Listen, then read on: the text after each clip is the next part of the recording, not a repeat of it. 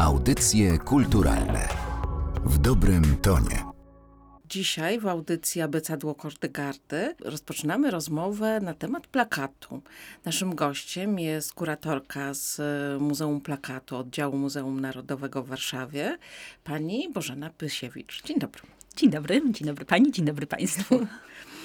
Musimy zacząć od początku. W ogóle czym jest plakat i jakie funkcje on pełni na ulicach, prawda? Tak, i tutaj jakby określenie tego, czym jest plakat dzisiaj, a czym był, jak powstawał, no tak naprawdę ta definicja wcale nie jest taka jednoznaczna. Bo oczywiście plakat kiedyś był tylko i wyłącznie grafiką użytkową. Nie był zakwalifikowany do sztuki. Pełnił funkcje stricte użytkowe, informacyjne, reklamowe, propagandowe. Miał zleceniodawcę i miał y, wykonawcę, grafika, który wykonywał zlecenie, a następnie oczywiście odbiorcy. A kiedy się w ogóle pojawił pierwszy plakat? Czy muzeum ma takie w swoich zasobach? No, pierwsze, właśnie tutaj też to rozgraniczenie, w języku polskim to rozgraniczenie funkcjonuje między afiszem a plakatem, prawda? Bo takie ulotki informacyjne w mieście, na ulicach, no to oczywiście no, istniały właściwie od zawsze. Taka sfera informacji publicznej, która była potrzebna. Ale my gdzieś to datujemy w okresie około połowy XIX wieku, druga połowa XIX wieku, to wszystko się bardzo intensywnie rozwija i pojawiają się właśnie plakaty artystyczne, gdzie ta warstwa informacyjna może nie schodzi na dalszy plan, ale jest połączona z obrazem. Y, jeżeli mówimy o afiszu, to tam po prostu sama informacja. Dużo informacji, dużo, duże litery, więc nie ma tego elementu artystycznego, obrazu, jakiegoś symbolu, znaku. Więc ta druga połowa XIX wieku to są kolejni twórcy Początkowo byli to malarze, y, rysownicy, którzy równolegle tworzyli litografie właśnie takie informacyjne, reklamowe do przede wszystkim y, spektakli teatralnych. Ta sfera reklamy, informacji. I tutaj jeden z grafików, Jan Młodożeniec, powiedział już znacznie później oczywiście, że to było y, wspaniałe początki i to jest w ogóle wspaniała praca, bo to jest reklama wartości duchowych. Czyli o, ten ładnie. plakat kulturalny, jako jedna z dziedzin plakatu, który powinien zareklamować sztukę. A za chwilę sam stanie się również sztuką. No właśnie, dwudziestolecie międzywojenne to rozkwit plakatu i to takiego plakatu, ten polski plakat był rzeczywiście na wyjątkowym poziomie. Tak wielu twórców y, zajmujących się malarstwem tworzyło równolegle plakaty. Chociażby Józef Mehofer czy Wojciech Kossak. Były to z reguły y, plakaty związane z reklamą rozwoju polskiego przemysłu. Czy samochody, czy właśnie przedsiębiorstwo lotnicze LOT, czy różnego rodzaju produkty spożywcze, czekolady, właśnie firma Wedel, no najróżniejsze, najróżniejsze reklamowe plakaty w których artyści próbowali znaleźć formułę, bo oni byli przede wszystkim malarzami, więc ta anegdota, ta warstwa ilustracyjna była dla nich najważniejsza. Ale oczywiście zaczynają się już plakaty, w których ważnym elementem jest typografia, gdzie ten napis, litera, hasło, również plakaty, mm, które y, wykorzystują nurty światowej sztuki, chociażby awangardy, prawda? Więc te takie plakaty grające typografią, znakiem, gdzieś tam symbolem, to wszystko, to wszystko jest jakby równoległe do rozwoju malarstwa czy, czy właśnie grafiki. No i zaczyna się wojna, która oczywiście spowodowała, że wszyscy artyści zajęli się czymś innym, ale tuż po wojnie pojawia się Polska Szkoła Plakatu.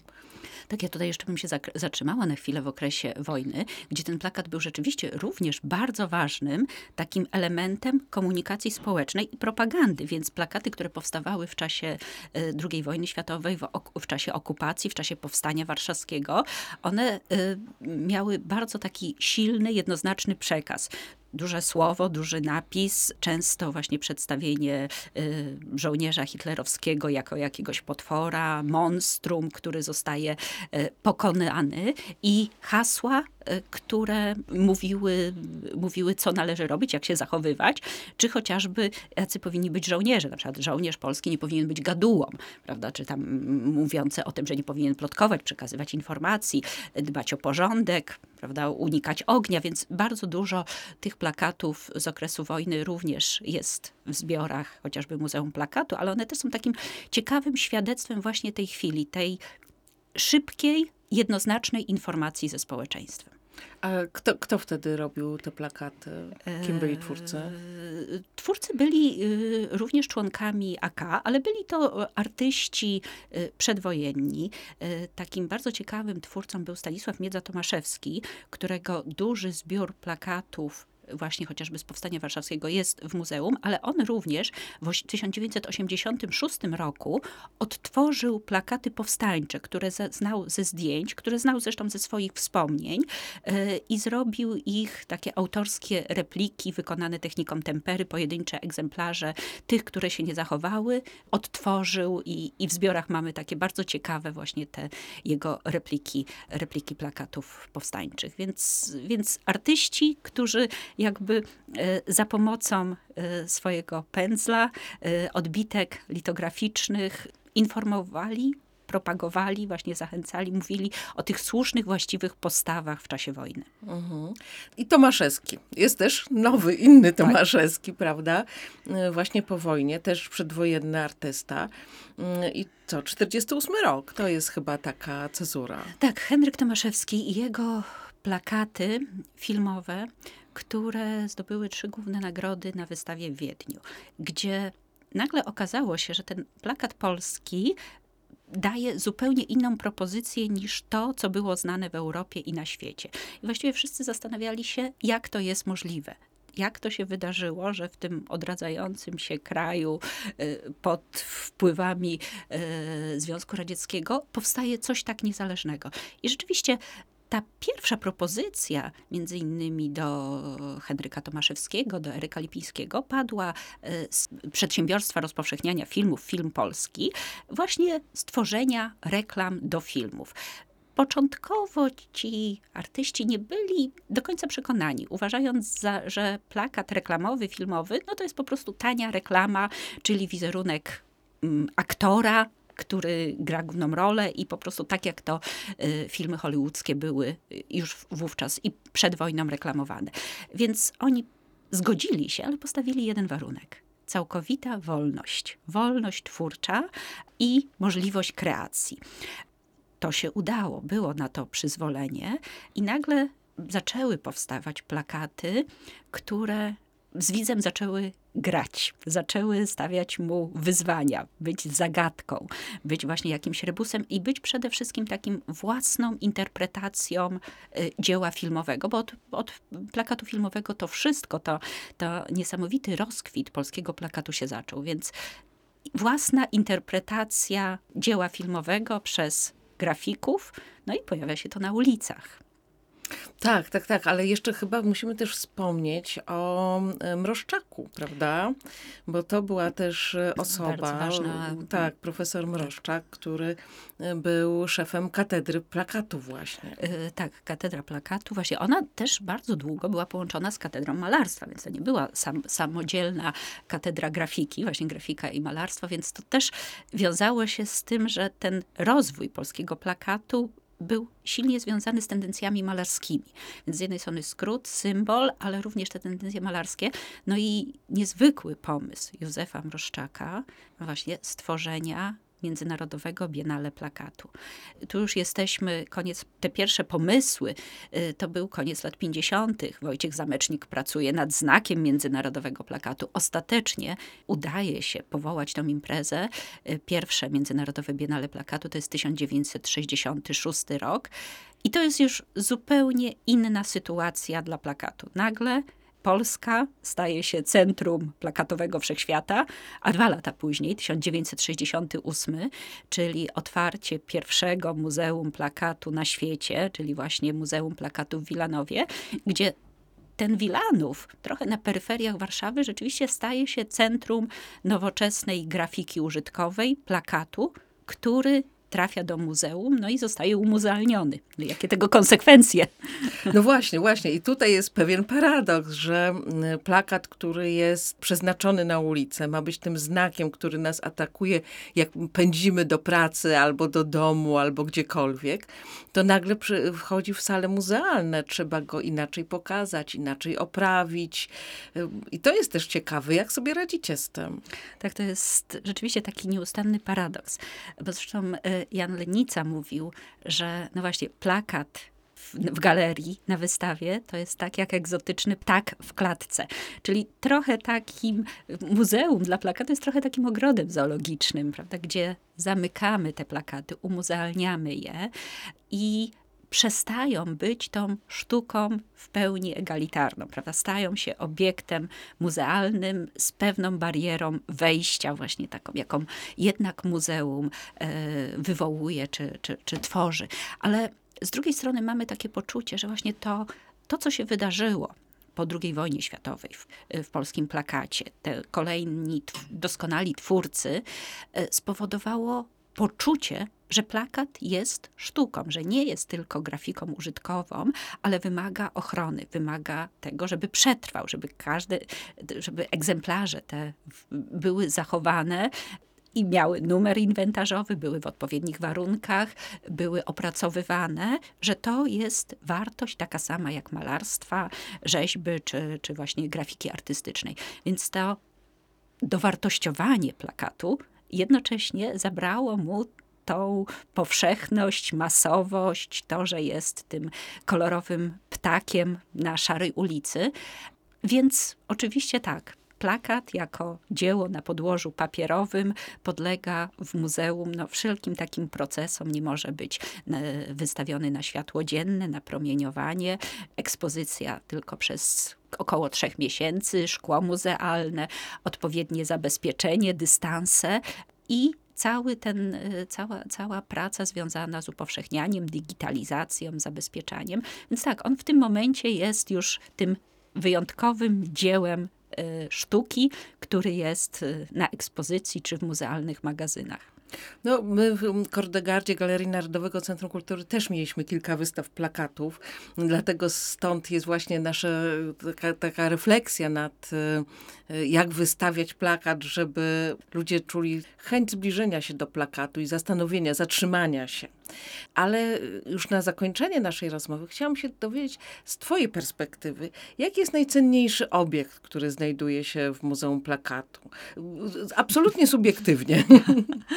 Oj, to cały czas się zmienia. To naprawdę mm, jakby nie potrafię dać jednej takiej odpowiedzi, bo na przykład aktualnie pracujemy nad stałą wystawą, stałą galerią polskiego plakatu, właściwie od początku, od końca XIX wieku czasy współczesne. E, I bardzo mi zależy, żeby ta galeria odpowiadała na potrzeby publiczności i z tą publicznością to cały czas konsultuję.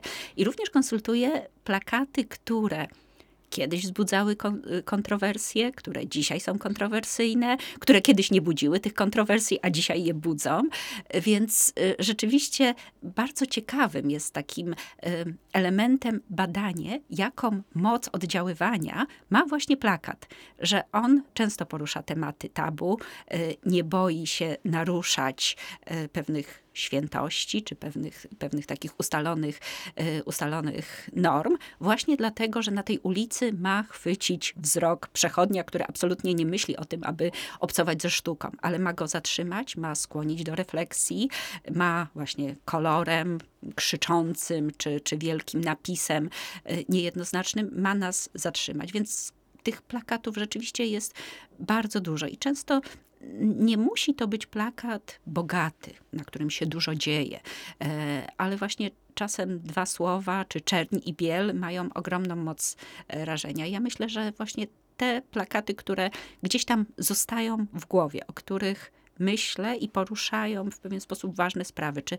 w taki nietypowy sposób interpretują y, filmy czy spektakle teatralne, prawda, że one wydawałoby się, że znamy doskonale dziady Kordiana, tą klasykę czy wesele, a nagle plakat zwraca uwagę na zupełnie coś innego, z takim bardzo subiektywnym komentarzem y, grafika do, do tych wartości duchowych, do sztuki. Ja jeszcze myślę też o plakacie politycznym, m, bo y, on też się pojawia na naszych ulicach i właśnie tak jak y, przygotowałam się do tej rozmowy, to myślałam o tym, jak przejeżdżam, to jednak ten plakat funkcjonuje. Ja tutaj myślę pra- o pracach przede wszystkim Wojciecha Korkucia, m, który pojawia się na, na, na ulicach i to są bardzo mocne plakaty, bardzo mocne znaki graficzne, m, które mają właśnie taką moc zatrzymania się i takiej refleksji. Wiele osób się oburza na, na te plakaty, ale to myślę, że też jest dobrze, prawda? To że jest ten, że reakcja mm, emocjonalna właśnie tak, to jest ta re, reakcja, którą grafik chciałby y, uzyskać. Tak, tak, on właśnie nas porusza, prawda? Tak jak chociaż właśnie plakat Wojciecha Korkucia z 2014 roku, prawda? Tym Achtung Tak. e, z e, wizerunkiem Putina, kiedy w 2014 zupełnie inaczej był odbierany. Natomiast no jakby historia się tak potoczyła, że dzisiaj znowu jest pewną ikoną historii i tych wydarzeń, więc ten plakat polityczny oczywiście, ale jeszcze, jeszcze tak jakby zastanawiając się, jest wiele plakatów, bo, bo dzisiaj mamy pewien problem z tym, że jest może za mało instytucji wszelkich i dystrybutorów filmowych, którzy zamawiają plakaty. I y, graficy tworzą te plakaty jakby z własnej potrzeby do filmów, do przedstawień. One nie są oficjalnymi na plakatami filmowymi, natomiast jako taki y, nurt właśnie z potrzeby skomentowania, czy chociażby takim też bardzo ciekawym przykładem plakatów, który nie, był, nie powstał y, na, y, na to, dla, z tego powodu, aby być prezentowany na ulicy, jest chociażby cykl Polska Ryszarda Kai, prawda, 154 plakaty, które są plakatami stricte galeryjnymi do wnętrz, natomiast nie do tego, aby nie, nie powstały z myślą, aby zdobić polskie ulice. Więc jakby ta definicja użyteczności zamawiającego już dzisiaj zaczyna nam się rozluźniać. A my dodatkowo mamy taką świadomość, że też bardzo ważną dziedziną, która się roz, rozwija, jest plakat cyfrowy, plakat z animacją.